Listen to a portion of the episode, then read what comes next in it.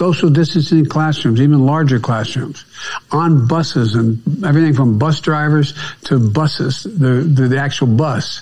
Republicans seek to take control of the House of Representatives. Republicans are going to retake both the House and Senate. A liberal MSNBC host warning Democrats about the potential for a red wave. Do we have any sort of canary in the coal mine type indications of where we may be headed on that front? Fox News is calling the Virginia governor's race for Republican Glenn Youngkin. You and I have a rendezvous with destiny. We'll It's the bus drivers and the bus and the bus. I mean, uh, th- so we all know Joe Biden's not all the way there, but I'm very interested to hear his theory on how we can socially distance on on a bus. The how, bus how exactly drivers. does that work? And the bus. Yeah, And the bus drivers. you know. Yeah, he really nailed it all there. I got it. You got it. My guess is, you know, they just they hand Joe Biden a pudding. They let him watch Sesame Street. The wheels on the bus go around. He's like, I got a plan, folks. Welcome to the Ruthless Variety program. It's a good Thursday afternoon. If you're watching CNN, undoubtedly uh, you are watching nothing but January 6th coverage, is what what they do. And we've explained last week why they do that. Yeah, it's basically for them like their Super Bowl. They like when they sent that tweet out last year on what January seventh, twenty twenty one, where they're like, "Yesterday was our highest rated day. We are up like fifty six percent." I wonder why they don't talk about anything else. Oh, it's crazy. It's amazing. It was our highest rated day. So let's try to squeeze as much blood out of that stone as we possibly can, which is basically what they and their Democratic Party have done ever since.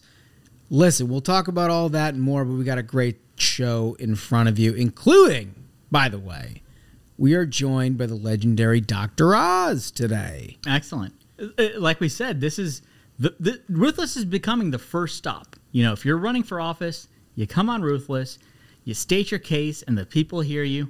It's the, it's every primary in the country, every election in the country. Candidates know. Yeah, and he's running for Senate in Pennsylvania. running for Senate in Pennsylvania, what we've said is in these competitive Senate primaries, we're going to try to interview as many as as we can, and the people who have the capability of winning will come on the program. We'll talk to them. We're going to provide it to all the voters out there, in a, and and we'll do that in the next month or so. Right. And and you all can listen. And I look, there's a lot of campaigning that goes involved, but I feel like when you come on the program, you can make an educated choice. Right. I think so.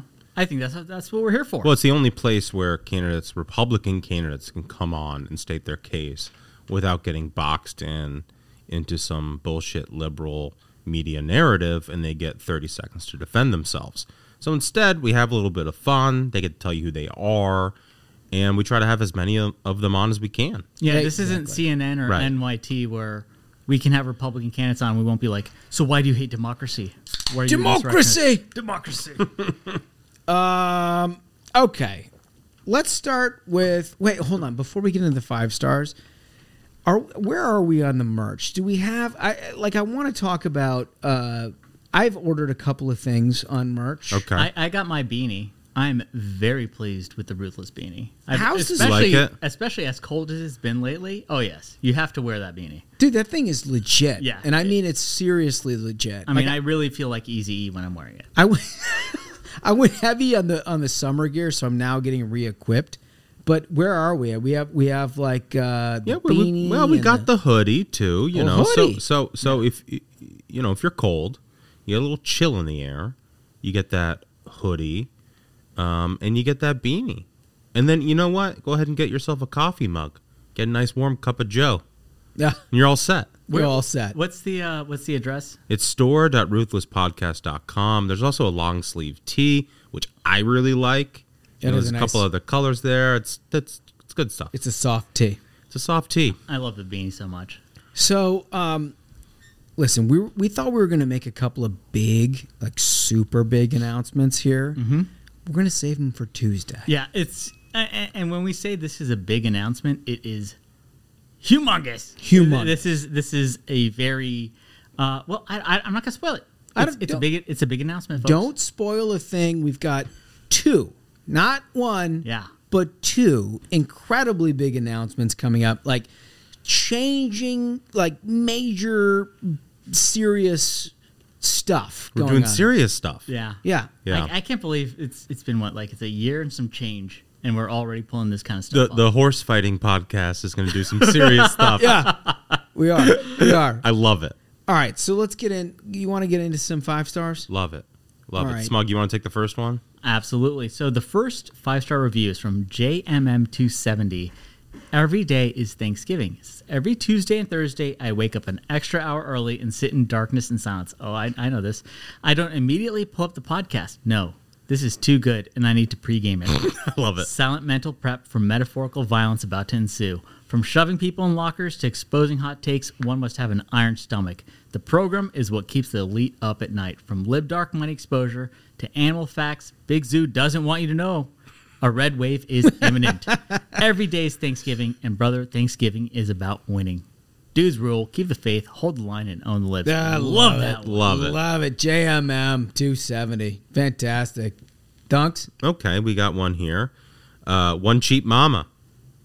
Uh, she writes, intelligent, informative, and hilarious. I've been with the program from the beginning when Smug first announced it on Twitter, and the fellas have more than lived up to the expectations. The caliber of guests is unlike anywhere else in media. The knowledge that they bring is unmatched, and their energy is that of an army of monkeys seeking canine revenge in the streets of India. Awesome reference. One, of, one of my favorite segments we've Awesome ever done. reference.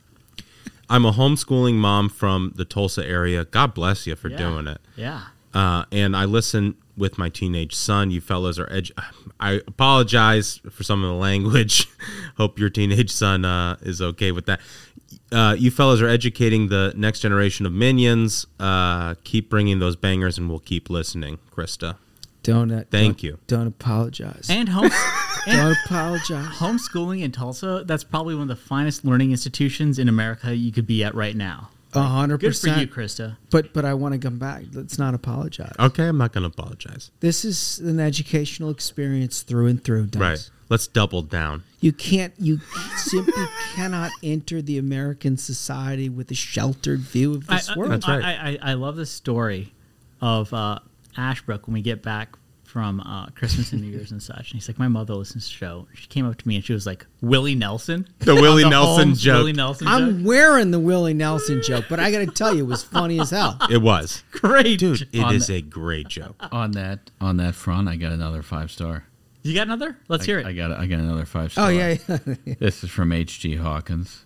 Fellas, I've been listening since day one, and I've always been a fan of the program. But I must say, I've never really, it's never really fully spread its wings until a certain sultry Cincinnati boy began oh. to be a more regular host.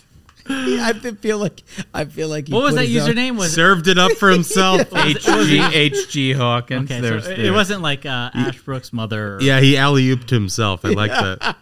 the variety program pumps me up, makes me laugh, and makes me think I can take on animals and have no business being on the same planet with any of them. Thanks for your hard work and keep it up. That had Love nothing it. to do with Willie Nelson.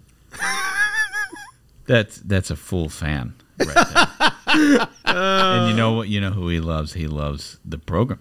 He loves He- the he loves the program. show. he loves the program. He He, loves, loves the Smash variety. and he, He lo- loves the program. He loves the variety. Well, we all love Smash. Well, we got a lot of variety on the program for sure. Yeah, Um, let's get into the business, huh? let's do it. So this week in DC, a lot of conversation about ending the filibuster. Do we have? I, I, look, I don't know if whether or not this has fallen off the soundboard or if this is something that is like uh, something we only uniquely put on the soundboard. But is there any chance, and I mean any chance, that we can find Our Lady? The filibuster. It's broken. Anyway, uh, Schumer post uh, the disastrous Build Back Brandon bill has decided that he's turning back, as we discussed uh, on the Tuesday episode, towards voting, quote unquote, voting rights, which is complete nonsense. But it requires Democrats to end the filibuster. Well, what's been very clear since the very beginning is that Joe Manchin and Kyrsten Sinema have said for now a year that they're not going to be ending the filibuster. So they keep surfacing this conversation. And the media dutifully Yeah. goes out and asks repetitively all of these people, like, oh, well, what about now? Right. What about now? Will you end the filibuster? And like they've had the same position for nine months. Can you imagine a conservative in the same situation who's held a position for a period of months where they feel the need to badger them over and over and over and over again about whether they're going to change their mind? It's unbelievable. And you know what? I, a, a part of me likes it because you remember how you had all these insane lib left wing activists that were like jumping on Manchin's car and like trying to get on his houseboat Ah. and being absolute psychopaths. Or filming Sinema in the bathroom. Yeah, like they're like maybe if we make these people hate us, they'll do what we ask them to.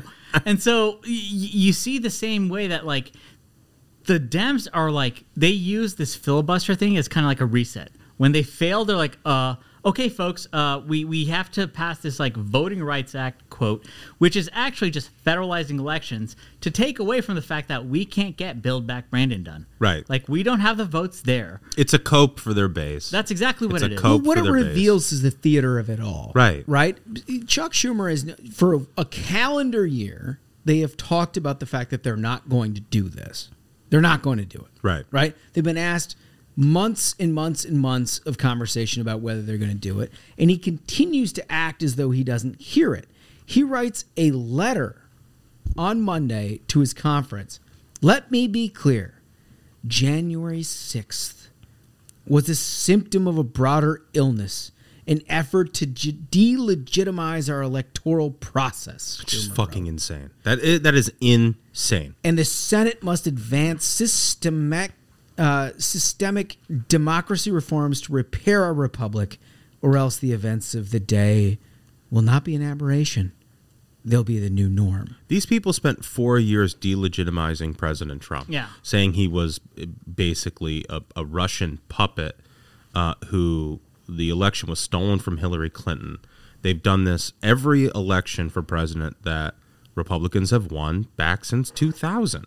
And now to sit here and say that, oh, it's Republicans that are delegitimizing our election process. And that means we need to go ahead and remove the filibuster. Yeah, they they had nothing to say when people who were involved in that dossier are like getting charged.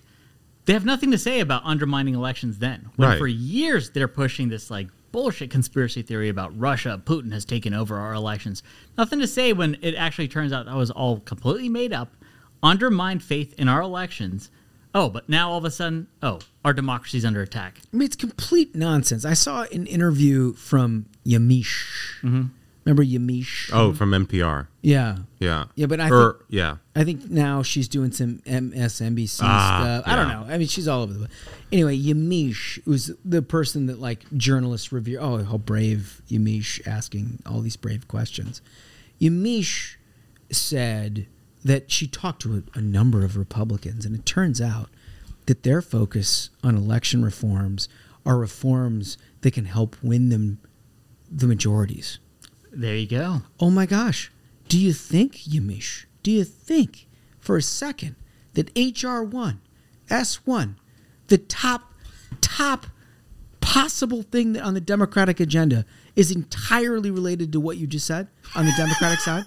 Are you like at all intellectually curious about why the Democratic Party is pushing for this one piece of ele- of of legislation ahead of the midterm elections that maybe they think it might benefit them? Oh, weird. weird. No, it's out of the goodness. It's out of the goodness of their heart. They just want drop boxes all over the place to help out Republicans. That's what they want. That's what they want. they want to make sure they get. So I like I come back to the fundamental question when they talk about voting rights, voting rights, and I mean this sincerely. Think in your core, who is it that currently doesn't have voting rights? Who's being disenfranchised? that is going to be advantaged by what Democrats are trying to do? Who is that? Nobody. Zero. Yeah. yeah. There's there's literally zero Americans. I guess I guess my question is if if if voting is so messed up um, for Democrats, are, is is the president of the United States a Democrat or a Republican? No, I think Turns out it's a Democrat. No, Democrat. I mean, I I, mean, see. it's. I see. Honestly, I in my heart feel it's a total coincidence that the party that controls the House, the Senate, and the White House wants to federalize elections because they want to save democracy. is that right? yeah, I mean, you know, what else could it be? Are you sure? I mean, can you is is do the Democrats control the House or So, do the Republicans? You know, according to Wikipedia, we the Democrats control the House. They control the Senate. They control the White House. And I think it's an absolute coincidence that they want to federalize elections. That is totally shocking. Can you believe right? this? It is shocking. I think it's a coincidence. Oh, now is the time, I guess. Yeah, guess. I mean, you know, through the entire history of our country, states have been responsible for elections, but I think it's just a coincidence that when one party controls the government completely, they just want to federalize it out of the goodness of their heart for fairness. Well, what you got to do for fairness, for Yeah. for fairness, And Mug, for what- democracy. What, what you got to do for fairness is you got to be a Democrat who looks at, um, you know, the election in Virginia this year, the off off year gubernatorial, Mhm. where you had unprecedented turnout in an off year, huge, huge turnout, and the Republican won, and you got to say. That's not the type of democracy we like. Yeah, exactly. Yeah, exactly. totally. We don't like that kind. That we, state's democracy isn't democracy. we also don't love the 2016 version of democracy. I mean, here's the thing: is The 2004 democracy was also super shitty. as super was the shitty. 2000. Yeah, Ohio was stolen. Remember, they said that. Yeah. But it worked in 28, 2008. Yeah, Yeah, it well, did. It's funny. how sometimes it the works. same Sometimes the democracy works. Yeah. It- you know, I, think mean, in just 2008, coincidence. I think democracy worked apparently, and apparently in 2012, democracy worked. Democracy Like, has this problem like it doesn't work, and then it works, Yeah. and then it doesn't work, Exactly. and then it works. but it has nothing to do with party Right. at all. No, no, no, no. It only just uh, like it comes up coincidentally. Yeah, and and, and that was I, I saw a, a great tweet on Twitter when uh, th- this guy said apparently democracy is so fragile.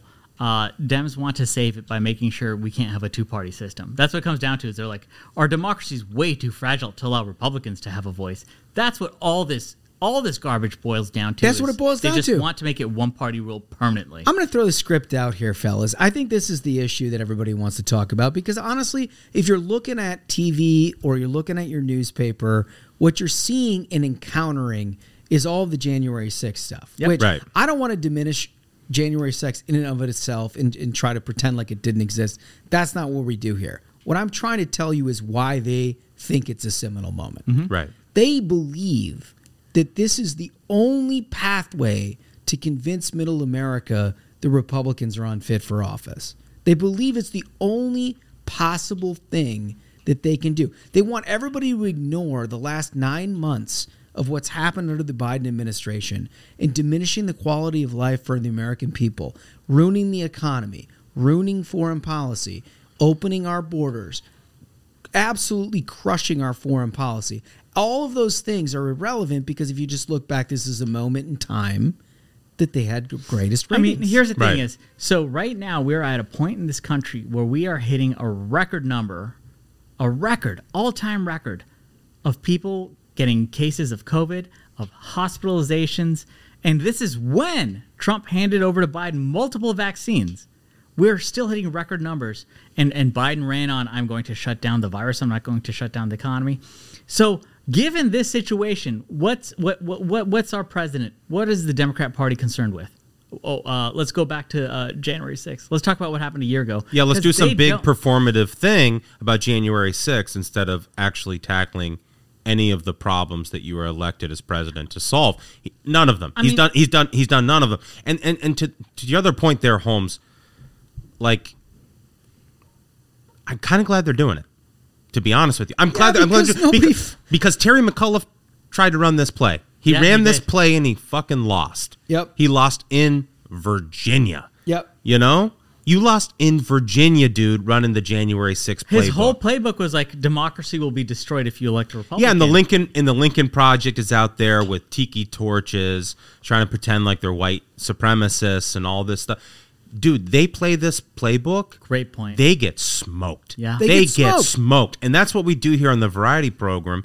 Is we we peel back the layers of the onion and we tell you what to look forward to. I mean, it's and real- if this is the playbook that they play and they want to have this conversation, they're going to get boat raced. I mean, because they're getting they're they're getting pulled around by the nut jobs in Right. their party who are like, Exactly. "Hey guys, this is what we need to talk about." Which is the wildest thing about the whole about all of it, Smug, is like Joe Biden got elected out of that primary, ignoring all that shit. Yep. He he Yep. got elected out of that Democratic primary by saying Twitter is bullshit.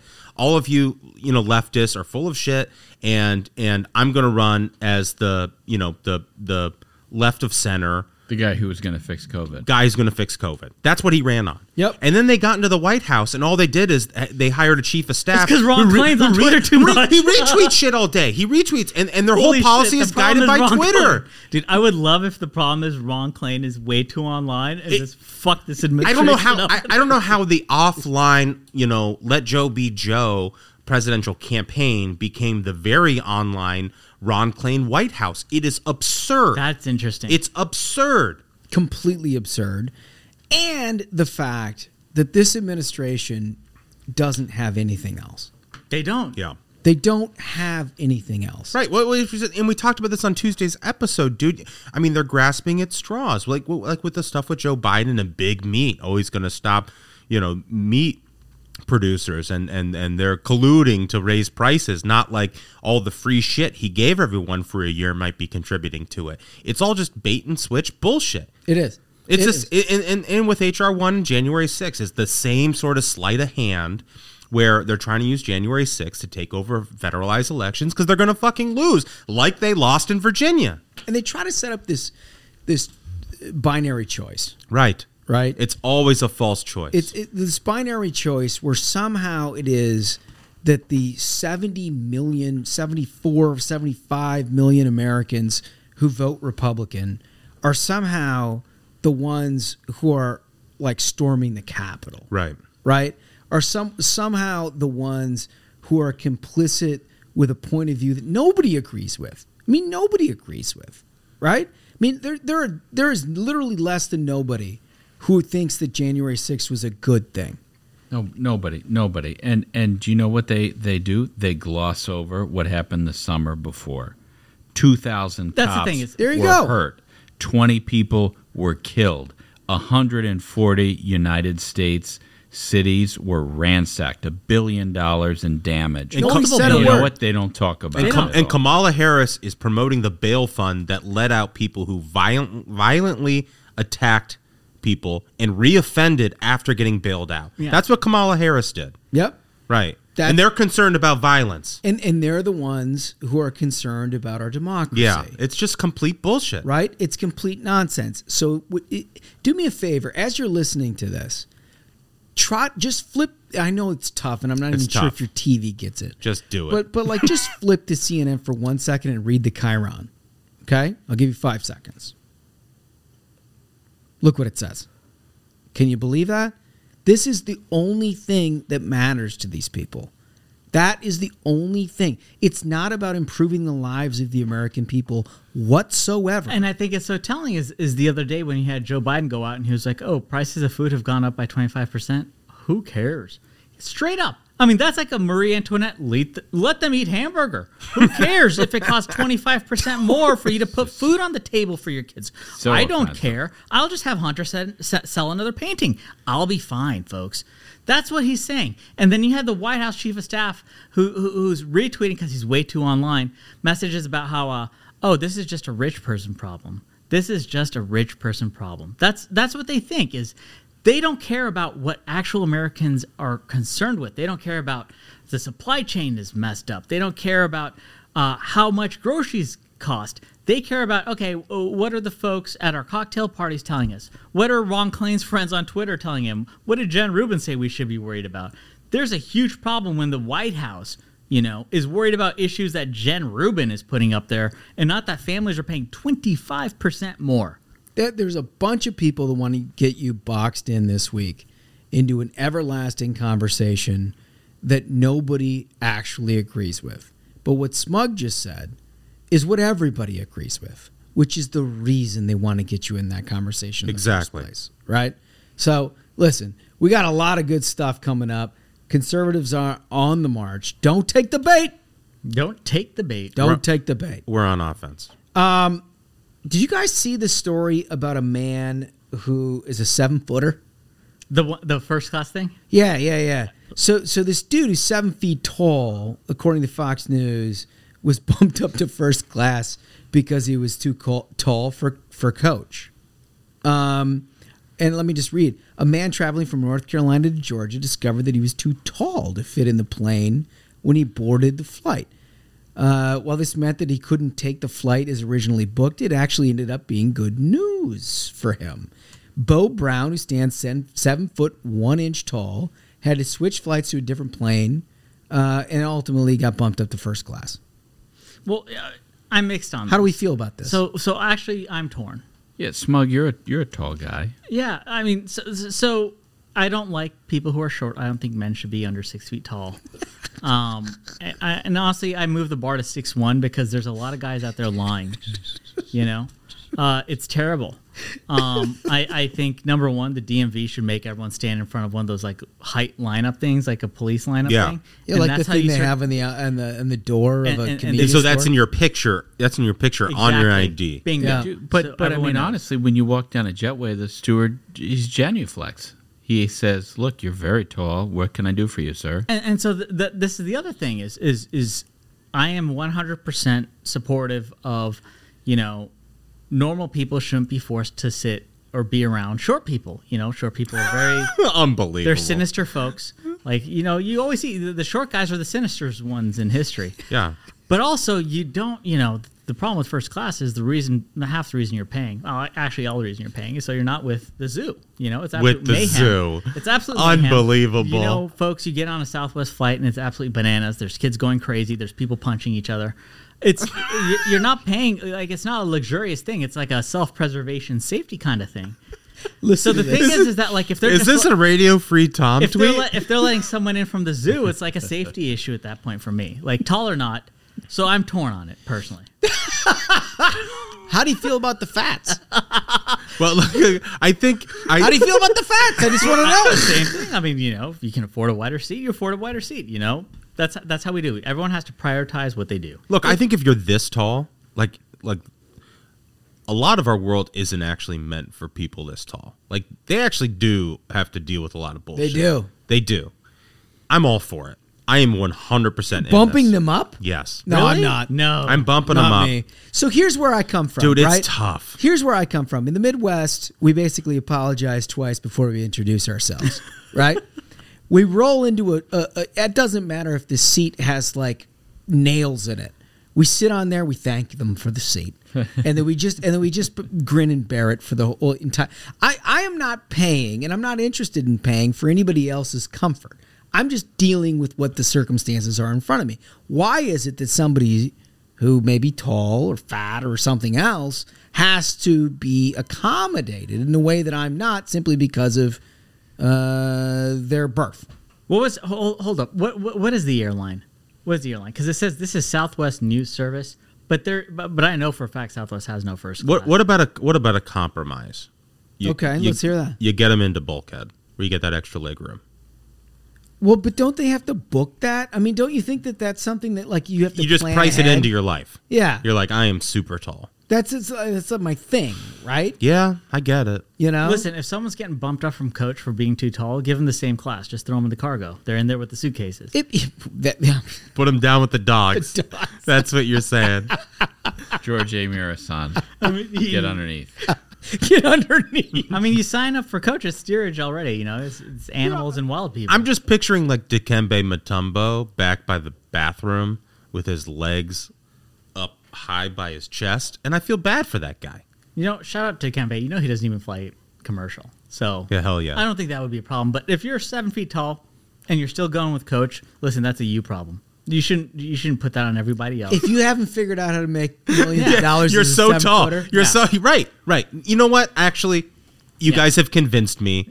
No. Yeah. Screw them. He's they don't go. get first class. He's If you're go. over seven feet and you haven't figured out a way to get into the low post and put in some layups, you're not getting first There you go. There Yes. you go. There you go. That's Let's the go. official position of the Ruthless Variety Program. Let's go on to COVID.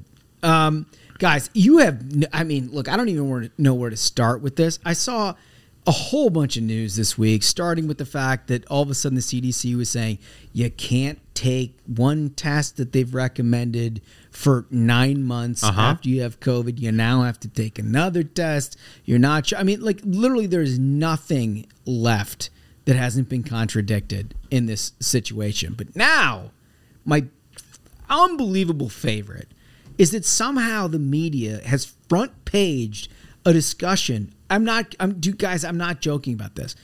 They have front page discussion about how the southeast is the firestorm of COVID. You gotta love it. Like as we are speaking, New York City is in such dire straits right now where they don't have enough people in the fire department who don't have COVID to be able to, uh, you know, work at full capacity. The subways aren't able to operate at full capacity because so many people have COVID that work there, and and they're like, you know what? DeSantis must apologize. It's Like, unbelievable. It's the, the, the media like the meme became real. The meme became real because like everybody conservatives would say, you know, uh, when, when they see the New York cases, you know, going up, people would quote tweet it and they'd say DeSantis must apologize. Totally. Yes. right? And like it was a meme, and now the media was like, you know what? No, actually, he needs to. which is, which is so no seriously. But what's so amazing to me about this whole thing is that you, you think that like media can be shamed into something. It turns out that they actually their their ecosystem is so small and so narrow. Right. They actually don't even hear this. right. Like we've been making fun of them, laughing our asses off for the better part of the year at how they've mischaracterized how the virus operates. Right. And yet they're still going. They're doing the exact same thing they did last It's year. It's absolutely shameless. Something I, I, I have to read is, and, and our listeners will know this, is how we've been hammering home that the media demonized people who had COVID. As An outgroup, like yeah. a- uh, an out group, and as a moral, fi- uh, like uh, it's a problem, you know, with you getting uh, COVID in the sense that wow, you must not have been doing quote the right things, you know, Right. And so uh, Chris Cillizza, uh, I yeah, exactly. CNN. Uh, I don't even know what his job title is. Just among the clown troop over there. Uh, Chris Cillizza says, for months and months, no one I came into contact with admitted they had COVID. Not neighbors, not coworkers, not friends. No one. Uh, except that with Omicron surging and lots and lots of people now getting it, I found some of these same people telling me they had it last fall or the start of the pandemic or whatever, which is fascinating to me because it suggests that they were embarrassed or scared to say that they or their family had it before. Why? Probably not one reason for everyone, honestly, but I do think societally we unknowingly turned having COVID into some sort of judgment on your character. We said this. We said this. We said not- this. We said not- this. Not the media. Yes. Not the Dems trying to be like, oh my God, this is, we have to other these people. If you don't, I mean, it's we have literally unbelievable. literally talked about this since the beginning of COVID. Right. So Liz, it says like getting COVID was a sign you weren't being responsible or careful enough, not being a good member of society, which is like their whole game plan. Like the Biden administration puts out this statement, which is basically like, "Hey, guess what? Uh, red states, we hope you all die. Merry Christmas. Enjoy COVID." Right. It's unbelievable. But Right. dude, if, Unbelievable. if you take a step back, what it means is all these people who are covering COVID, Mm-hmm. providing you inf- news and information on COVID, have a sympathetic viewpoint of the people in this administration where their social circles don't encounter it. Damn. Right? That's next level. That didn't even occur to me. That's what that's what this is all about. These people don't operate in the real world. They've been sitting in their basement operating remotely because their, you know, six and seven figure jobs don't require them to go out and do the hard work that everybody else is doing, picking up trash, delivering meals, working in restaurants, doing all the stuff that regular Americans are doing. And it's just now occurred to them, just now It's incredible. occurred to them, oh, I can get this too. That is wild. I can get this too. Right? It's not just the dumbs. It's not just the southerners. They're like, listen, I did everything right. I, It's I'm not just the pe- and I'm in Brooklyn, right. and I got my, uh, you know, my delivery. It's not just, you're right. That's what I was going to say. It's not just the people who gives me the DoorDash. Yeah. You know? You know? You know those those poor saps who have to make my life livable while I sit in my apartment. You know? Like now it's possible for me to get it. What they're dealing with is a psychological issue of a narcissistic wound as as Freud would say, where now suddenly that their entire world the moralistic nature of COVID has been cr- has crumbled. They've created this edifice in their mind that only the poors get it, only the stupids, only the Trumps get it, right? And now they get it, and so they have to reconcile their entire worldview that they had for two years with reality, so now we change. and that's a deep narcissistic wound for people like Bro, this. my like worldview is like shattered. Like, I showed up thinking we're just gonna record a show. and We're getting like serious Hell yeah. knowledge Yeah, over here. Dude, we, we, we threw the, the we looked at the script in like 15 seconds and Yeah, we threw it out. that We're is just talking incredible. shit. But here's the I other thing. Let expect me just add a layer to this. Let me add a layer to it. What I'm seeing now, schools. Yeah. Remember when we talked all about? Do you guys remember a month ago a New York Times magazine piece Fucking pathetic about piece. how Randi, what the fuck's her name? Weingarten. Weingarten. Yeah, Se- secretly, she was the one trying to fight to reopen schools. she was the one. Absolutely Who- pathetic. She, she blocked me She for is. pointing out she was taking a private jet when all her, when when all of American kids weren't allowed to go to school. And then I quote retweet and be like, "So why are you taking a private jet if like you need more funding or whatever?" Right. They've gotten like hundreds of billions of dollars, and they're like, "No, we can't have school." She- she- Well, She- that's the private point. jet. She's a disaster. I mean, objective disaster. I mean, she's been the head of the union for maybe a decade or something, and like, you know, you listen to teachers. I, I you know, everybody's got a different opinion about. I think teachers should be paid more, uh, and I think that that's been a, um, a cry of teachers for ten years. And as long as she's been the head of the union, they haven't haven't been paid more. Well, as inside the way teachers get paid more is if we have the money follow the kids and not the schools. Well, But- but yeah, let's- speaking but- of but- follow the money. this is- Speaking of yes. follow the money. Where's the money? So, speaking of follow the money, last Where's March, the money, Lebowski? la- la- yeah, it's a great point. Last March, last March, Congress approved two trillion dollars, Trillion. two trillion dollars in federal COVID relief, and schools promised they would open if they got the money. But, but can I pause you on this? Yep. So remember that the Biden administration had a choice when they came into power. They could have done something on a bipartisan basis that was very targeted, that everybody agreed on, that would be a, a serious help for parents that were serious about getting their kids back into school. And we all talked about that. Instead, they tried to do something on an entirely partisan basis that only funded Democratic constituencies it's, I mean, to a remar- to a remarkable extent, and they did so, if you recall, entirely under under the rubric of this is what we need to get kids to, back in to reopen schools. Right? This is what's needed. This Yeah, is this the is what's roadmap. Exactly, and so these this so some of these schools that said that they would reopen if we got the money are reneging on their promise. So like schools received hundred and thirty billion dollars from the federal stimulus package, and and I think it's a fair question to ask: What did they do with the money? I mean, somebody somebody smarter than me has to do the math on 130 billion dollars to public schools in this country. But something tells me you could rebuild almost every public school. Seriously, like you could have like flying cars, and like Westworld would be real. like for the where where the hell did this money go? No, nobody is going to object to spending more money on schools. People are going to be like, okay, well, maybe that goes to the kid. Maybe that goes to kids. Kids getting smarter in America. We're going to be China, and or may or, or maybe it goes to teachers who are trying to get paid a little bit more.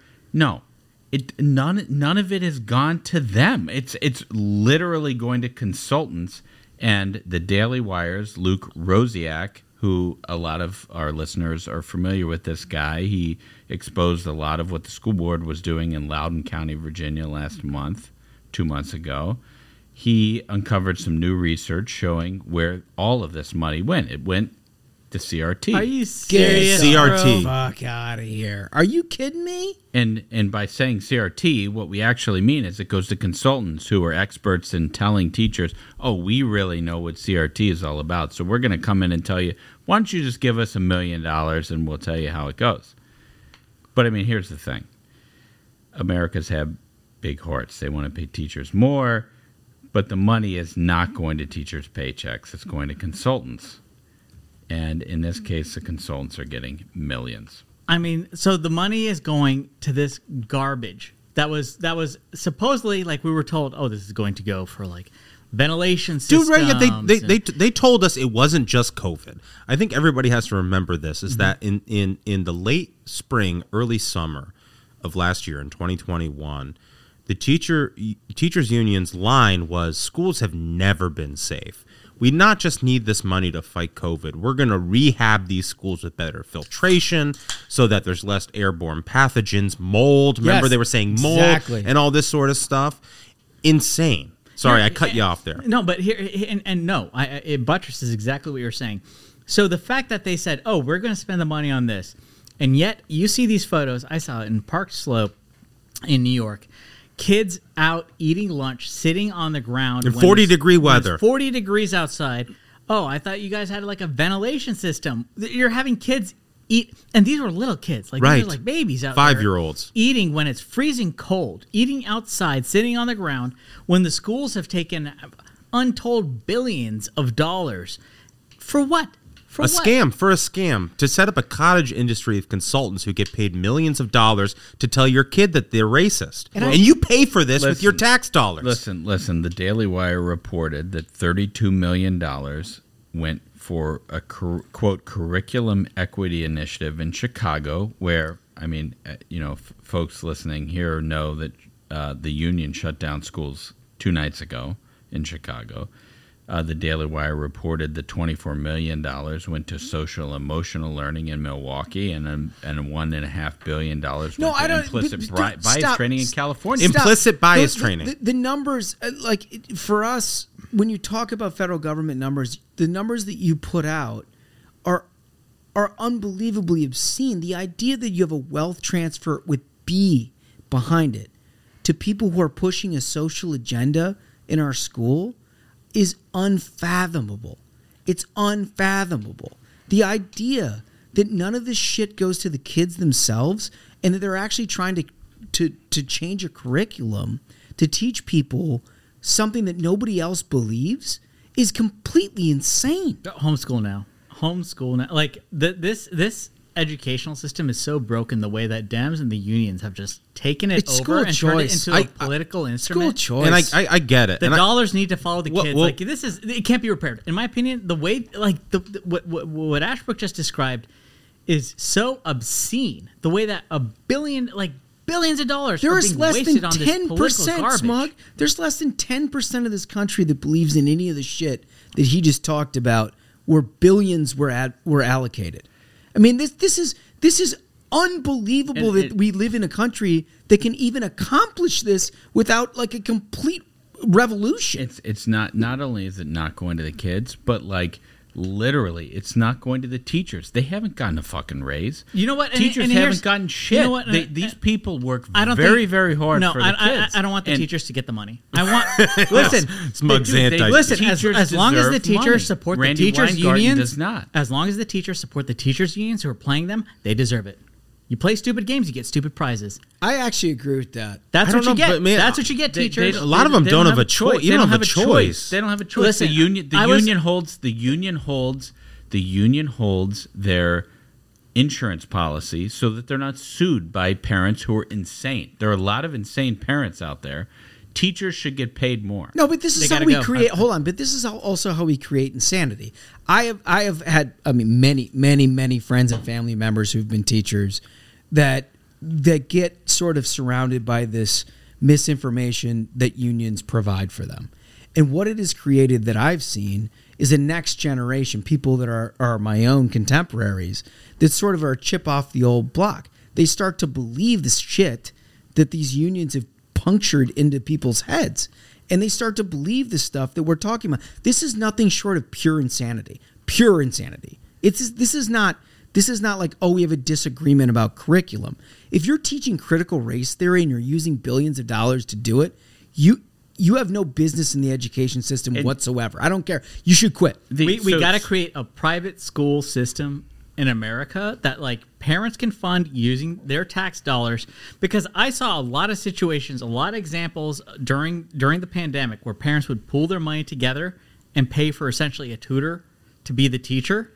And that worked, wi- and, and, and they said the results are so impressive, especially compared to their contemporaries. These poor kids who, who are being forced to learn by Zoom, who you see, it's like I think by average a half a point GPA loss because all the teachers unions are forcing these teachers to teach by Zoom. Listen, And when we had that's the system and- that we need. Well, and we, had that school fix it. choice. We had that school choice episode on Ruthless, and if you're listening right now and want to go back and listen to that, it's fantastic. But one of the things that Tommy Schultz mentioned in there was the sort of you know compacts that you described, Smug, where like let's make the teachers entrepreneurs who like don't have to be under the thumb of the union and they can get the money that they deserve. Yep. Like let's get there. And so I guess what, what Michael is saying, it, it, it kind of goes to my point. There's a disconnect between the gigantic union bosses and the teachers who are in it for the right reasons. There are people who, since we were kids, were saying, "Oh, teachers should get paid more. Teachers should get paid more." And guess who gets paid more? Randi Weingarten gets paid more. Right. The teachers don't get paid more. And Randi Weingarten says, "Hey, teachers, if you want to get paid more, you need to teach." Critical race theory and and everything that these consultants that I, that are on my payroll are telling you to teach because it helps me and my my and, you know my uh, ide- ideology. I, I guess the last thing I would say on this is like, I am pro school choice. I'm pro homeschooling. I get all of that. I just don't want us to get black pilled on public education because there's a lot of parents out there who can't afford I- to man, pay I went to- twice. I went to you know what I, public you know school. what I mean? That's why I think Pub- I think the, the, the tax dollars got to go to the parents, and they got to follow. The I'm all. I'm all for it. I'm all I'm all for it. I'm all for it. But there's, we but we- there's important to your point. There is an important part of community that goes into school, yes right? yes And- whether and you like it or not. Whether you like it or not. You can't just be a conservative and say, "Oh well, let's keep the schools closed because they're teaching critical race theory." I hear you. I'll go somewhere else, Right. right? That's what the rich guy said. Right. The difference is that the society is divided further and further apart. We, Right. we heard Denisha Ma- Merriweather Yes. talk about this in From her school own experience. From her own experience. And you found impoverished communities, largely African American in this country, that are dealing with public schools that are ruled by these unions, that it, it, it's not enough to be underfunded and undereducated, which we already know that they are. We now know it's more pervasive than that. Right. They're actually working to try to implement ideological standards that nobody in this country actually believes is true. Right. Like that that's what they're And- doing and- with and- American tax and, dollars. and they're forcing these teachers to to say things that they don't necessarily believe and to get paid less than they actually deserve. yeah. Yeah. Well listen, I, think mean, we I think let- we agree on that. Here, I, I want to close it with this thought. So we have the statistic that Congress approved two trillion dollars for federal COVID aid to these schools. For two trillion dollars, we could have given Elon Musk that money. He could have made Westworld real. we could have sent the robots to teach at these schools, and all our problems would be solved. There you we might go. have your dinosaurs. I mean, you know, we could have made everything come. think true. of what the dinosaurs could teach Think the about it. kids, smug. Um, one thing I want to go over is many folks are probably aware of this. Biden's approval has hit an all-time low. Oh no. Oh yeah, Oh, Yeah, I'm so surprised. all, all that money spent handouts to, to the teachers unions and, and it still doesn't help. But what's really great is uh, uh, another, yet another Kamala Harris staffer uh, has quit. It says uh, the New York Post has a story that says yet another Kamala Harris aide has joined the exodus of staffers leaving the vice president's office amid claims of turmoil and dysfunction. Vincent Evans, the Veep's deputy director of public engagement, has quit to take on a role on Capitol Hill. You know things are bad when you leave the White House for the Hill. When you're Dude. like, you know what, this is. Watch your listen, mouth. I've seen I've seen messes. Watch your mouth. This is mouth. anti-Capitol Hill talk here. Watch your mouth on the Capitol Hill talk. That's unbelievable. So he's quit, and, and you know it's especially bad when even Jen Rubin is saying something is wrong. She tweets out, "When staff bails like this, you need a new chief of staff." I mean, goodness, like I when can't- Jen Rubin is saying things are bad, yeah, but it's like, man, Kamala is that bad that even she's Jen Rubin's terrible. like, she's terrible. But I, I also lo- love how they use. She's basically just a, a, a conduit, right? It's like whoever her sources are in the White House, she'll just spit that out. And you know like what? that. That's the view of the West Wing, right? Right. What, what this further reinforces my view is that uh, Biden people and Harris people, and from what I've heard from insiders, Biden people, Harris people, they hate each other. And we all know Jen Rubin is basically out there just like throwing pitches for Ron Klain. So like the fact that she feels comfortable with this must mean that like the the, the Ron Klain mind meld is there, and he's like, yeah, I hate Kamal Harris too. That's an. I like that take. That's an interesting take. It's a good one. like if she's comfortable enough to tweet it, and Ron Klain tweets her all the time, or retweets her all the time, maybe that's reality. Oh, maybe that's Listen, what it is. I wouldn't be surprised Maybe if, that's if, if what it it's going to be Mayor Pete because I mean I don't think Biden is going to be able to run, and they know Kamala's not a winner. we got to say, fellas, should we play a game? Yeah, let's play King of the Hill. Let's It's- go. It's Thursday after all. Let's go. Um, so Smug, you have our defending champion, That's Radio right. Free Tom. The one, correct? the only. Who are you bringing to the table today, Holmes? I think I'm going to go with Boot. Maximum Ooh, boot. the boot. Max Boot. Wow. Okay. Well, let's go ringside. Ladies and gentlemen, your attention, please. It's time for King of the Hill in the red corner, fighting under his own fedora. Our challenger, Maximum War Now, War Forever, Boot! And now, in the blue corner, fighting out of the Harvard Extension campus, our champion, Radio Free Tom Nichols! I mean, I love the Harvard Extension thing. It is so just emblematic of everything he stands for. This like faux elitism wrapped up in being a dick. I love it so much. Round one, our defending champion has to go first. Radio Free Tom and Smug. Let's hear it. I want to. I want to so badly because his takes were incredible. Are you going hot first? You Oh. going, you're going with the hottest. I mean, to be a, to be a connoisseur of Radio Free Tom is to live. Holmes is very worried. Is to right now. live for tweets like this. Okay. This is January 3rd, 11:25 p.m. This guy's up late at night and this is what's on his mind. I'm having the most boring pre-retirement spending spree ever. Oh, a car for the missus, upgraded home security automation, mesh Wi-Fi, a new fridge. We might get really nuts and buy a new stove. Other men buy sports cars. I buy appliances and a new drill. Well, also Vegas ticks. He wants an award for being a man. This guy is like, listen, I know everyone is struggling in this pandemic.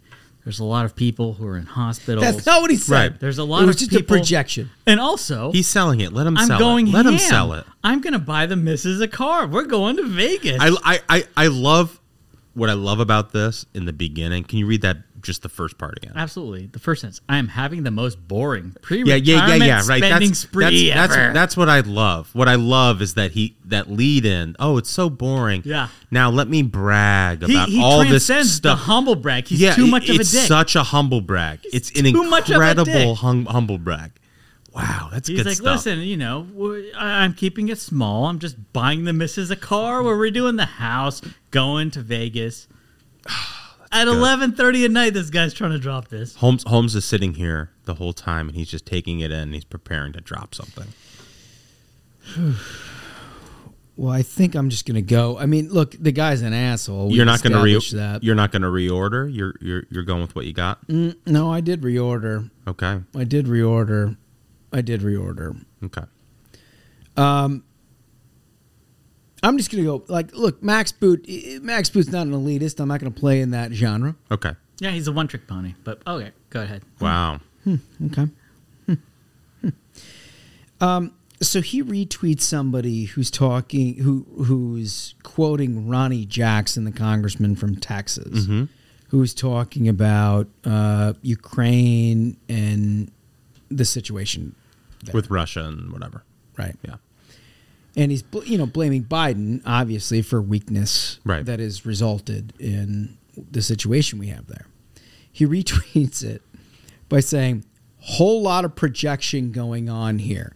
Biden wasn't the one elected president with the help of the Kremlin." Oh, hold on. That's hold what on. I meant by one-trick pony, dude. Hold on. So Russia could could reinvade Ukraine, and it would be Donald Trump's fault. Yeah. In Maximum Boots' mind.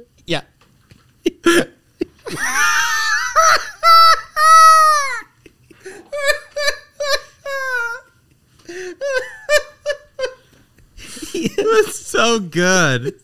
the lack of evolution though is just like that's part of the magic. It is the magic. It's dude. part of the magic. You know, it- it- what I do love, it's like a team, like a like a football team that's got a good running play, and they're just going to run that counter all day. They're going to run it. They're going to run it. They're going to run it. They, Gar- and they, they haven't changed it. They haven't changed the play. Like despite all evidence to the contrary, Right, right? right. Just keep running the play. Wow, that's something. Wow, these are um, these are two great takes. Uh, obviously disparate sort of takes. Very Different, Yeah, you know, we got a humble brag here.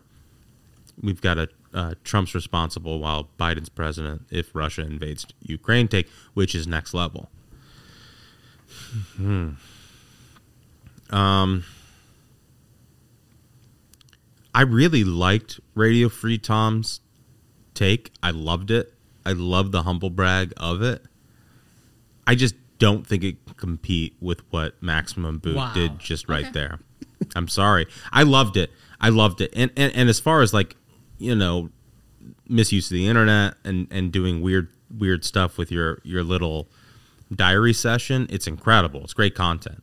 I think Maximum Boot takes round one. It's just a hardcore take. It's just the, it's like it's like sort of the core of what is King of the Hill. Right. Uh, all right, so I got to come up with the number two, and I'm trying to figure out whether I'm going to put him away. You want a knockout punch. I mean, Um, you're not going to get that because he's the one trick pony. We're going to hear the same thing again. No, no, no, no, no, sir, no, sir. He's got he's got dynamic, interesting takes.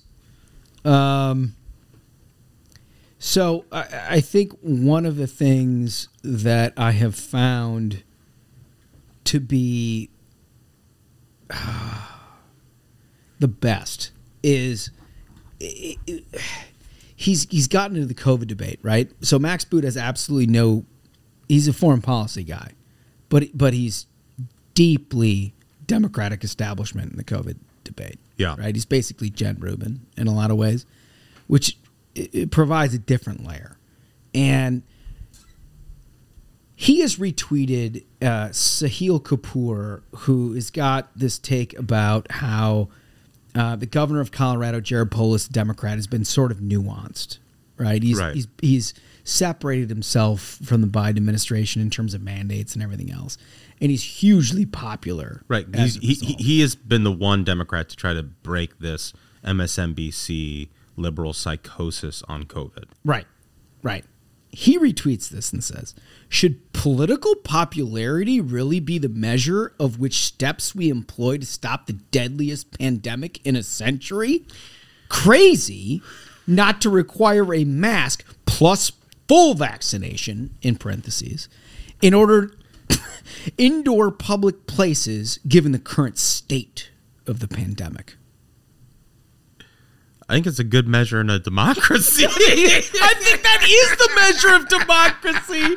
Isn't that what democracy is? That's what democracy. Should political popularity? Uh, yeah, Yeah. yeah, that's yeah. probably, pro- probably pretty good. Yeah, it's definitely one I would I would track. Yeah, that's- whether people like the stuff we're doing. yeah, that's. I mean, it's that's what it is.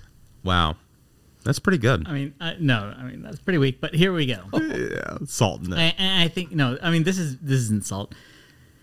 This is beyond irony. This is a new thing for Tom Nichols. is Okay, and we got a new wrinkle. Yeah, usually you think he's like a, a hyper self-aware elitist guy, but this is actually the rare gem from him where he lacks self-awareness to an unprecedented level.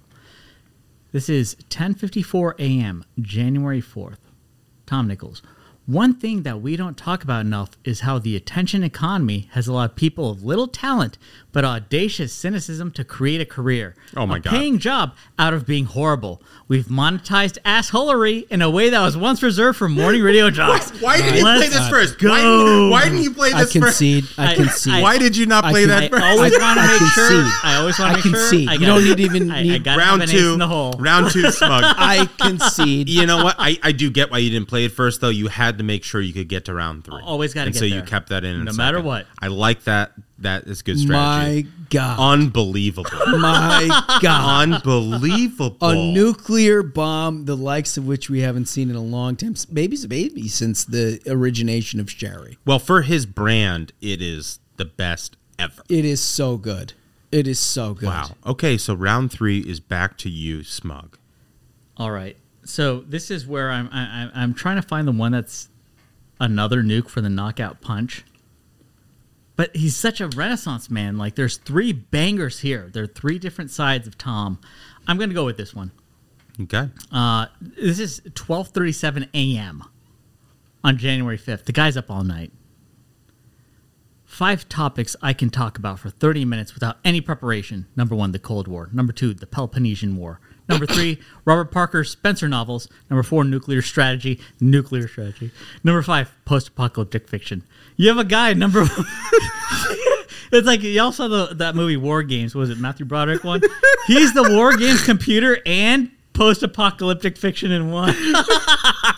the the people cry out for more Peloponnesian war takes. This is this is his thoughts at 12:37 a.m. He's like, "Listen, folks, I know how the Peloponnesian War went, and I can do nuclear strategy, also post-apocalyptic fiction." All right. Oh man. And it- can I? Um, I need to file an interpleader. Oh. Oh wow. Oh, interesting. Oh, we had an interpleader before. Anybody who references the Peloponnesian War deserves to lose. But in this case, win because they are the biggest loser. I mean, come on, let's be serious. We all like the Peloponnesian War; it's very interesting. I like his spin. You know, I like his Carthage had it coming in the end, but still, folks. I think I think I'm going to alleviate you of your of your trouble, Smash. Oh, that's confidence. It is because recall in, in take two Uh-huh. uh, on December 30, I gave you Max Boot's argument for a much more restrictive government policy, Mhm. regardless of public opinion. Right. In take three, two days later, I will give you the opposite. Oh my god. Strict public health measures, including lockdowns, were needed in early 2020 when the country was being swept by a terrible new virus that nobody was vaccinated against. A more relaxed approach Hold on. to Omicron makes sense now with 62% of the U.S. fully vaccinated. Hold on. Hold on. So he 180'd on the whole thing. in the course of a couple days. because because if you recall, that was the pivot of the of the Biden Right. administration. Right. right? It Right. was like, oh, no, it's not so bad. Yeah. No, now it's the more that Cillizza talked about. Now it's not a moral problem. Do you think do you think Max Boot did the quote tweet on the Jared Polis thing and then somebody had to DM him and send him the updated talkers? I think You know? it makes you feel. It makes you feel like he's just like, oh shit, I gotta get it right on this. I gotta get right. gotta get right. We got new talkers out. New press release. Your Honor, Your Honor, Boot Okay. is referencing what every lib is saying right now. Um, and uh, what I'd like to point out is that he didn't reference the Peloponnesian War. There were there were no uh, outrageous. Um, I sm- so some so so this isn't even an amicus brief or this isn't is- a pleading this is before in- the court. no, no, this It's is- more of an interruption. Yeah, Yeah, he is, he is he is like a co co counsel here over for Smug. I'm, if you're familiar with an interpleader, that means that I'm aligning with Smart. I look, I get it. I get it. I'm confident in the substance of my argument. Yeah. I won't even object. Um Well, uh, you know, like round 1, these are two very different takes. The Peloponnesian War part is offensive. it's just offensive. Um I just think that I have to give Holmes credit for playing round two and then coming into round three. That is a man who's developed a strategy to win this game today. And for that reason, he wins round three. I What a appreciate battle. it. I appreciate I mean, what a battle. I respect It your was a decision, Your Honor. What Thank a you. battle. It's a great. It was a great battle. Not even an amicus. What is this? A letter? uh, What is it called? A buddy letter? In- No, the inter- sequencing. interpleader. Uh, Interpleader, An interpleader. The sequencing was key there. It was. Yeah, it was key to the victory. All right, fellas. So here's the thing. Appreciate the victory. Let's head on to this interview. You guys are going to love this interview. Very interesting. You've seen him on every television station that you've ever watched as Dr. Oz. Now you hear him as the candidate. Let's go. I want to welcome to the program a guy whose voice you'll obviously recognize as the famous Dr. Oz, but he's now a Republican candidate for U.S. Senate in Pennsylvania. Dr. Mehmet Oz, how are you, sir? I'm doing very well. Looking forward to this. Listen, There have been many survivors of the program, I'm understanding. So, as a surgeon, it makes you feel better.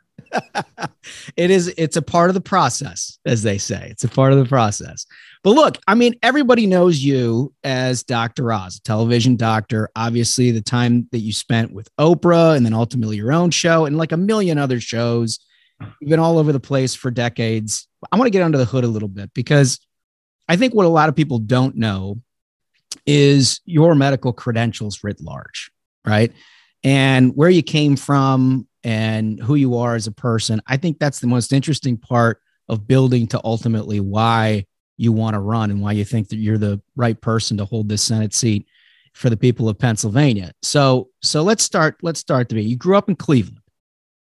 No, actually, it's interesting. Uh, my history is an important part of why I'm running. So let me clarify this. My parents are immigrants. My dad was recruited to come to this country in the 50s because we needed more doctors. Right. Cleveland had a major medical facility, Western Reserve Cleveland Clinic. So they were bringing in foreign doctors. My dad trained there. I was born in June, which is right when the doctors shift their rotations. And so I didn't actually live in Cleveland very long, probably about four days, mostly in the hospital. I don't think I ever actually went to the home. I went right to the airport.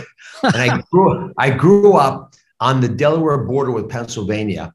Yeah, uh, no, my, my wife's from there, from West Chester. I'm, I'm well aware. I think you went to Tower Hill, which was sort of a neighboring school of of hers. It's as for those of you who don't know, it's a suburb of Philadelphia, sort of on the Delaware border there and it's a beautiful place to be raised. I thought, you know, that was in heaven. I mean, it was wonderful growing up in a area where you had access to Philadelphia. You liked all the Philadelphia sports teams, that's for sure, which right. wasn't always good news back then. But the uh, but it, but it was a a bucolic existence, and it was a time in America's history where families like mine were welcomed, were able to thrive, and there was a, a lot of emphasis on uh, on working hard to succeed. And this concept of a meritocracy, which has been dismissed of late, was actually fundamental, I think, to the success of America in the second part of the 20th century. It allowed us to realize that we could go anywhere we wanted if we worked hard enough. In fact, my dad never told me that I was smart, ever.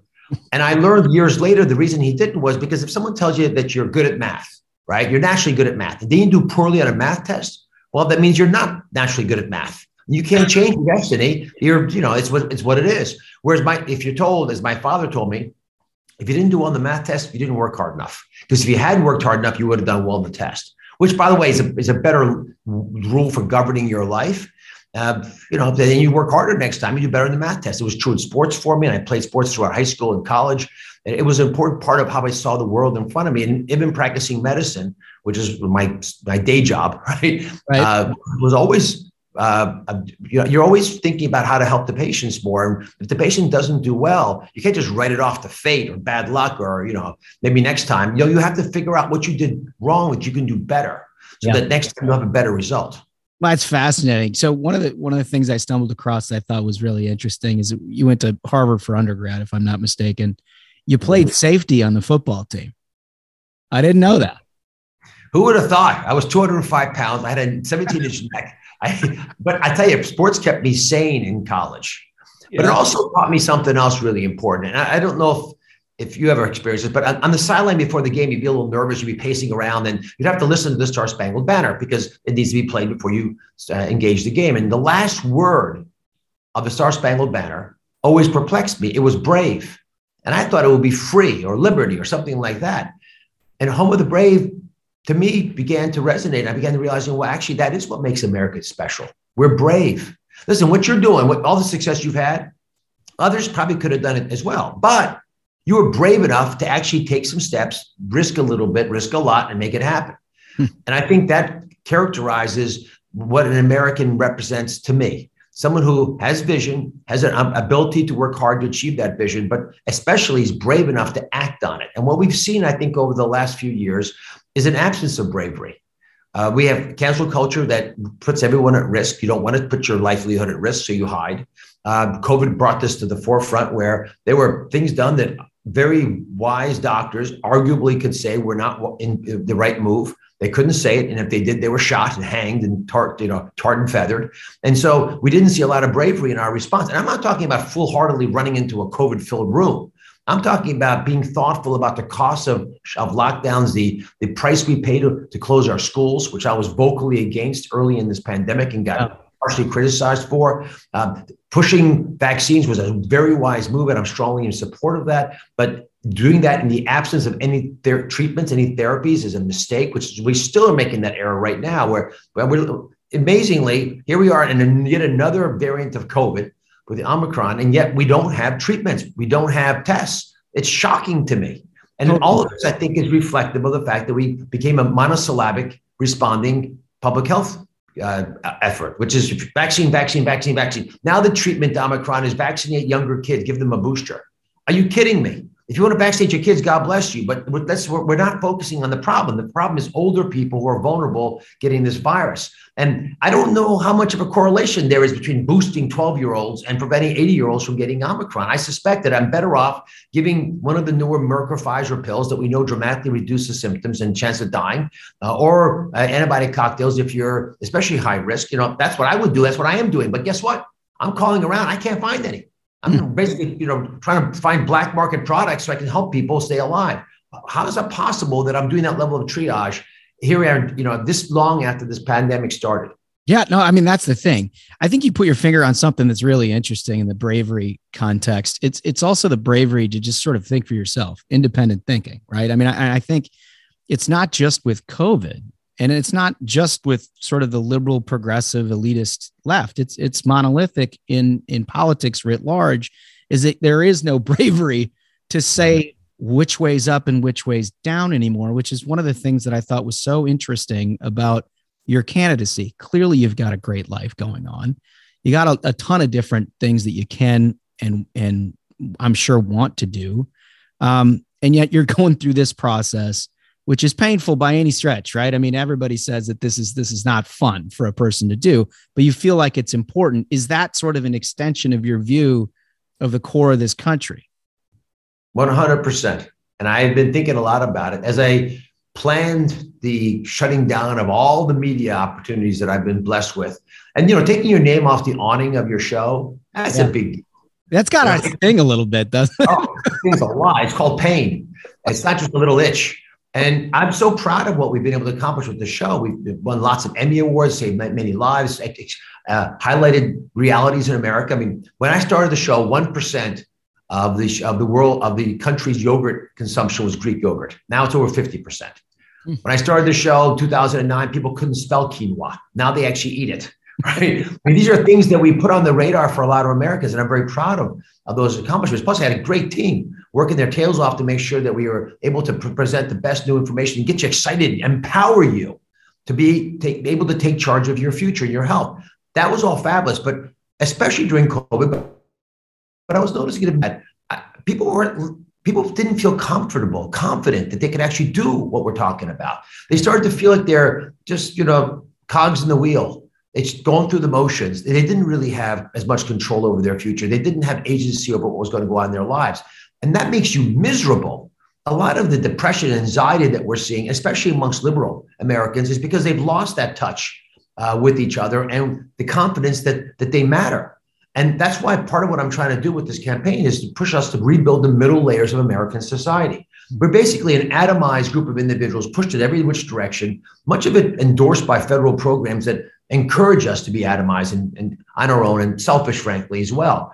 And government programs that don't push us to come together, don't uh, entice us to work, uh, don't don't get us uh, and our kids back into a process where we're improving ourselves every single day are bad for us as individuals and we may not realize it. it seems so so wonderful in the beginning oh they're taking care of everything for us not the truth the way you live life fully is to be able and, and nurture yourself and your family is by allowing yourself and your culture the society around you to prosper and so the middle layers of society, your church, the 4-H club, the, the, the, the local farm stand, you know, the, the, school, the things that we have done that, that allow us to connect with people who aren't just like us are incredibly important to us as a nation.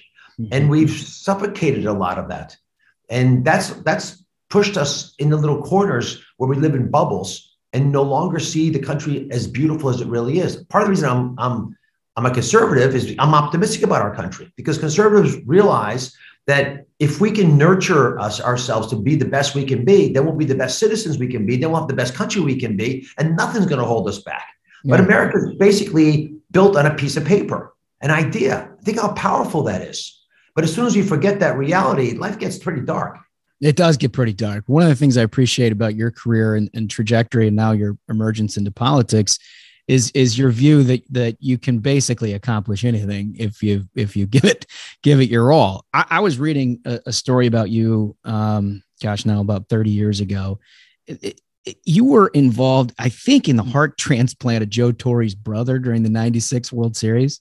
You have a good memory. That is impressive. That was my first brush with fame. Yes. Because I was going to ask you if that was the first time you got like worldwide notoriety. This is out of a movie scene. So, uh, you know, I'm a young surgeon uh, doing most of the heart transplants. And um, I was doing heart transplants at Columbia Presbyterian in New York because their, their certificates of need rules had made it like uh, uh, it created a unique experience where only institutions like ours could get the hearts. We could get a lot of hearts because the scarce resource is not the patients. Now, lots of people dying of heart failure. You couldn't get enough donors. so what we did was we were able to get all these hearts streamlined into, into our institution, did fantastically great uh, jobs transplanting people. And for that reason, when Joe Torre's brother got sick, although he was living in Florida, he brought him back up to New York for us to do his transplant. So we're waiting, waiting, waiting all through the summer. And I'm watching the pennant race and the Yankees are doing better. And I'm, you know, Yankee Stadium, I can walk to literally from the hospital. I would walk to the to the stadium, and all of a sudden they get into the World Series. And just, just to cut it to the, to the chase, they lose the first two games. They don't have a prayer. Then they win three games in a row. It's a complete miracle. No one thinks it's impossible. The Yankees haven't been a player in 15 years. And now I get a call from the Bronx, from the Bronx. There's a donor available.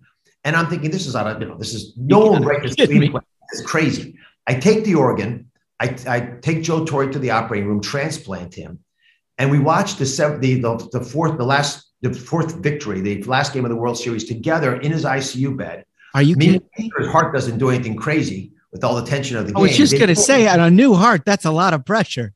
I know. And there's a massive press conference afterwards where, again, I've, I've, done a lot of media. I've never seen anything like this. Hundreds of cameras and video trucked. You couldn't even walk into the hospital. All of them asking about how is this possible? This is a miracle come true. Is it a fairy tale? How's the patient doing? What do you think about the Yankees tonight? And all this process happened. I realized the power of media. Yeah, what that's what doing I- right now. This conversation that we're having can influence hundreds of thousands of people, maybe millions, just because it's a it's delivering the material that they need to hear it in a place they're willing to hear it.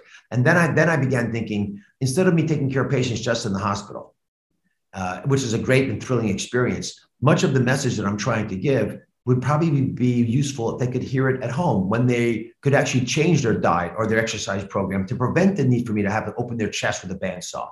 And that evolved eventually into my uh, my, my show, which, as you know, for 13 years has been able to be the number one place where people talk about health in the world, not just in this country, because we're in about 100 countries worldwide.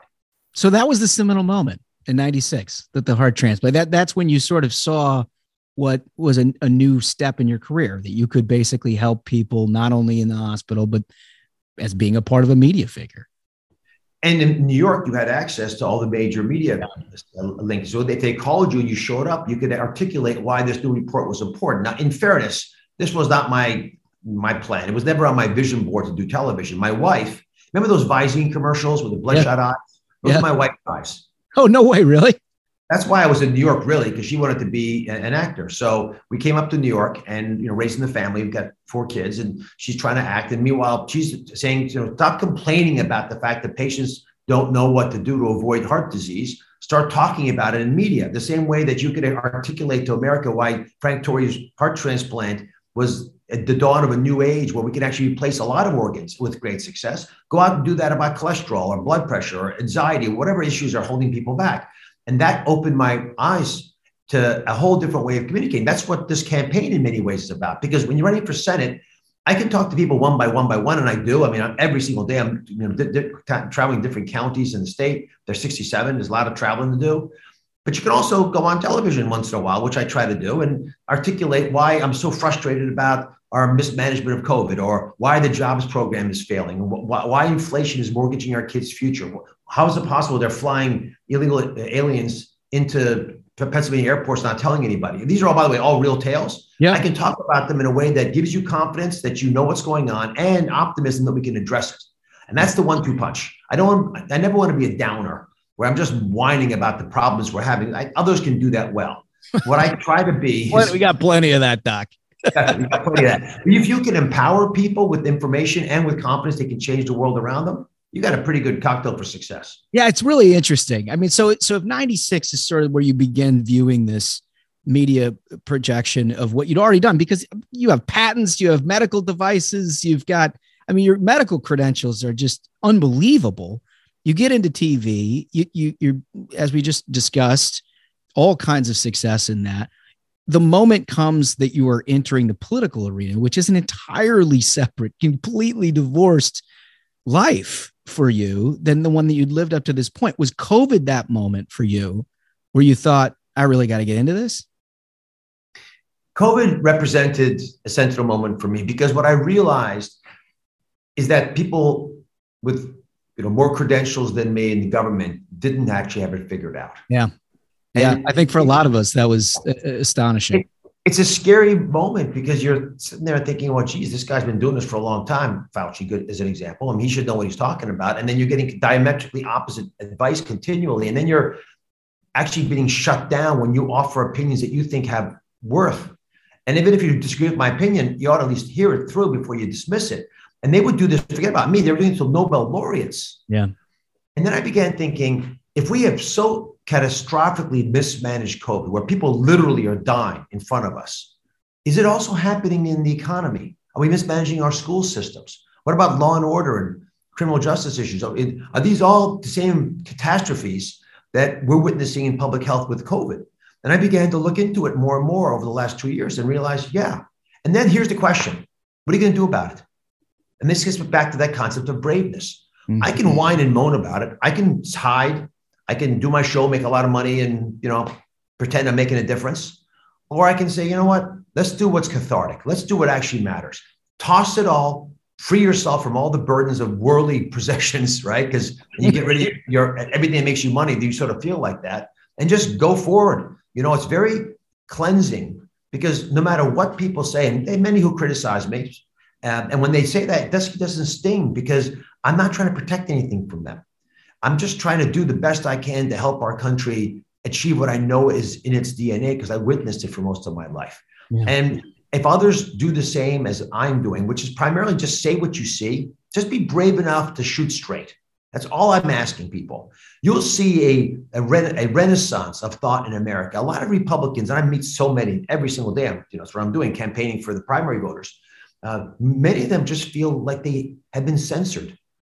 Well, in, some cases they have have quite literally, right? I mean, that, that's one of the questions that I've had is it, for somebody who has basically mastered the media domain as for as long as you have and understands the power of messaging and now the power of, of social media and everything. How worried are you about some of these platforms beginning to execute basically what you just described Fauci and the medical establishment doing during COVID, but for far broader purposes of shutting down conservative thought. Uh, I'm not worried about it. I'm witnessing it. I'm yeah. observing it. And this is the, the, the, true tragedy is what, what Fauci did, and let's be clear about this. He didn't just ignore bad advice that he thought what he thought was bad advice. He went after the people who were trying to give advice to America to shut them down, to other them. So he would work with media and say, let's call these guys fringe actors. Mm-hmm. Let's make sure everyone thinks that they're charlatans or snake oil salesmen. I mean, I've heard those phrases, you know, applied to really accomplished physicians and, and health leaders. And just for saying, hey, wait a minute, is this the best one size fits all? Is that really the best way to treat COVID when you've got a thousand fold difference in, in complications between an old person and a young person? Aren't isn't there a difference that we should be arbitraging and taking advantage of and protecting kids in school, but not shutting those schools down? That's the kind of thing we're talking about. So that process, that government authoritarianism, which did not make us safer. Let me emphasize that. When people with big backyards send people with no backyards indoors where the virus is and tell them not to leave, close the parks, close the beaches, shame you if you go to a park, right? Then you're actually creating a problem. You're making it worse for those people, even if you're sitting in your suburban house, you know, sipping tequila. And that's what we witnessed.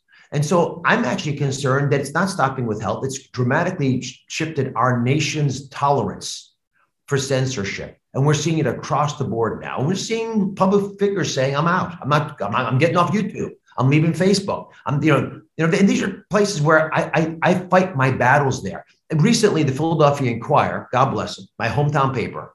um, I was when I announced I was campaigning. They called me Dr. Oz, running for Senate.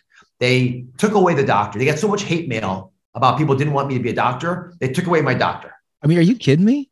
Yeah, literally, they took the no more Dr. Oz. I'm just Oz. Wait, wait, wait so, are you serious? They yes. actually removed the doctor from Dr. Oz.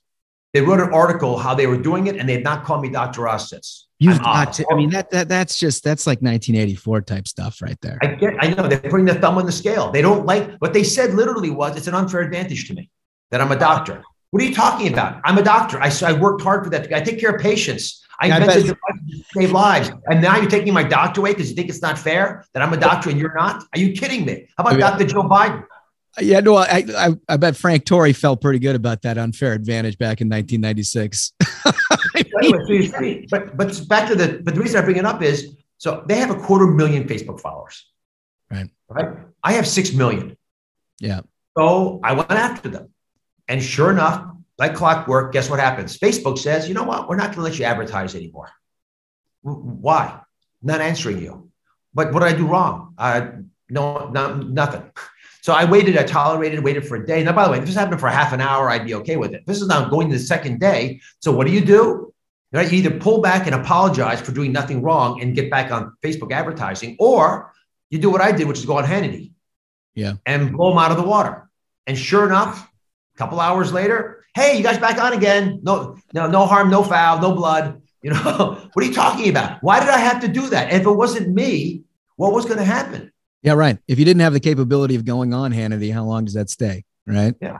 Until you're dead. Yeah. And that's what we're seeing over and over again. That's why this authoritarian overreach that we got comfortable with during COVID, which maybe for a couple weeks made sense, but definitely not for two years, is something that we've got to push back on aggressively as conservatives. Yeah, no, I completely agree with you. Listen, Dr. Oz, I got three big questions for you that we ask every single guest on here, and this is where everybody listens, right? Everybody on the program has to do these questions. Yeah, everybody on the program and all of the listeners, everybody pays real attention to it because these are the there's no wrong answers, but there are inauthentic answers, and those are, are, are wrong answers. So here's the first question: If you could plan your last meal on Earth, what would it be?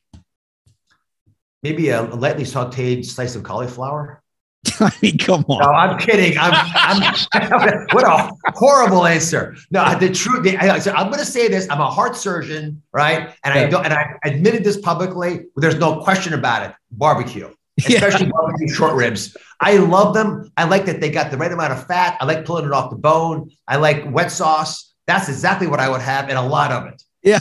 Well, it's your last meal, right? So you're not really worried about the ticker at that point. You can uh, slide in sideways for all you care. I love that. All right. So this question's a little bit different because it usually pertains to politicians.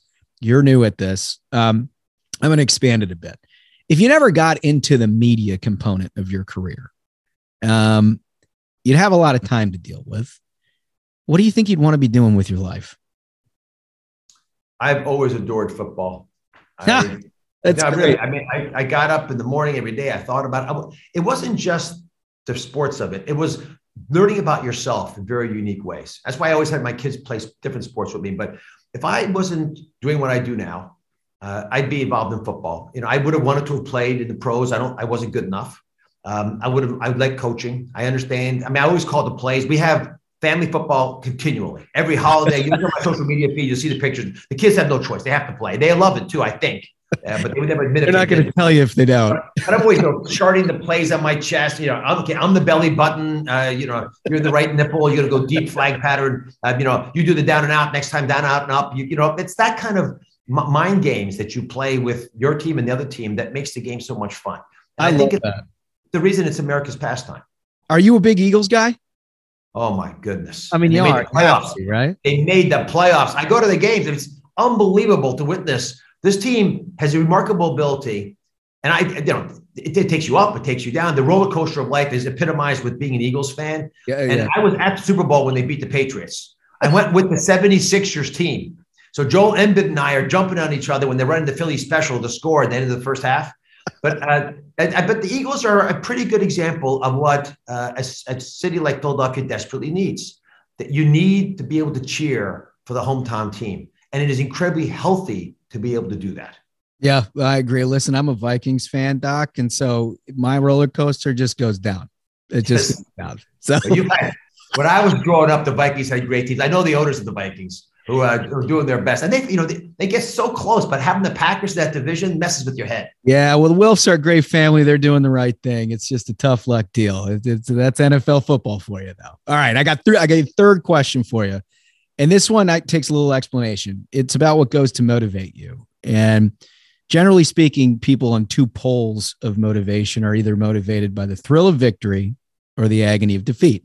Thrill of victory is the sunny optimist charging up the hill, always, you know, searching for a brighter day agony of defeat is like the Michael Jordan type character, right? Where any loss that they've had at any point in their life, they live, they wear like a backpack and carry with them every day and ensure that everything they're working towards is to never replicate that experience, right? So those are the two poles. I'm sincerely interested, Dr. Oz.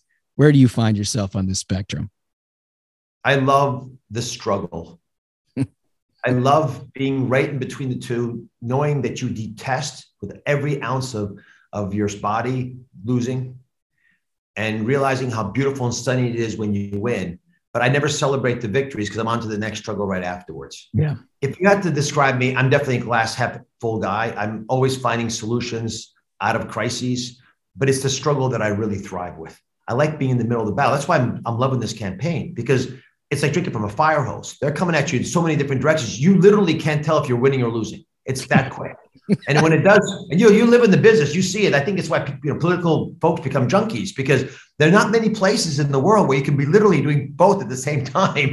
and, if, you did win, it's not going to be for very long. So it just sort of keeps you going. But if you like the struggle, which I think a lot of the archetypes that define human history, the, the stories in the Bible, the the tales that your family probably has, it's much about the struggle. It's how did we get here?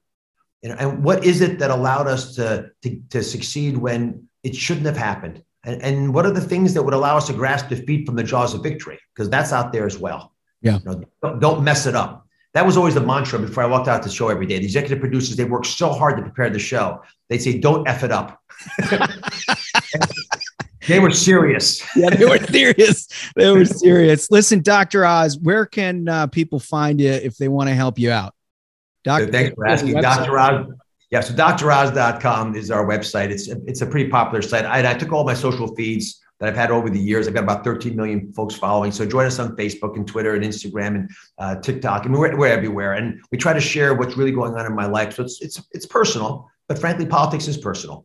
And I love being with this. I tell you, you you've got a real talent for this. I, I actually, you know, my team had me check you out a little bit and listen and get comfortable with what what you do. But you got a great cadence to what you do. Kudos. Oh, it's nice of you to say, listen, coming from you, I'll take that as the highest compliment I've had on this show. So I, I really appreciate it. Listen, Doc, you, you put together a great team, very serious candidacy.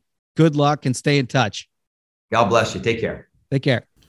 So, I mean, look, we're going to have to see how this campaign, we've, we, I think we've now interviewed every single Republican primary candidate in Pennsylvania. Right. Um, so we've got a, a breadth of of candidates for you all to sort of understand and listen to. I found this interview sort of fascinating in many ways.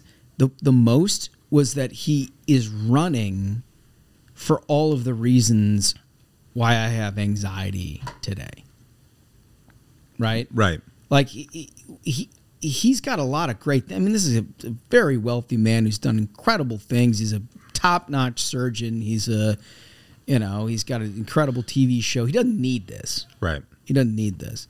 But what he articulated for why he was running, I thought was pretty compelling.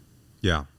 And the guy understands media, you know, and um, you know, having somebody like that in the race, I think is it is compelling.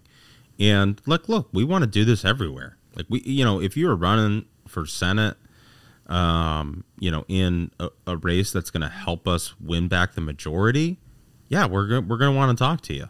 So I, I'm just, you know, I'm I'm glad that we've got candidates like this who are willing to step up and come on the on the old variety program, and he seems like he likes the program. He likes the program. He listens to the program. I love. I mean, Dr. Oz. This guy's a legend. He listens to the program. Yeah. I mean, can you blame it? And again, like I said, this is the first stop on the campaign trail. You do ruthless, and then you can hopefully run a successful campaign. You're going to see it all through the primaries. We have all the candidates on, and we're going to have all the presidential candidates on. I'm calling it right now. So until next time, minions, keep the faith, hold the line, and own the libs. We'll see you on Tuesday.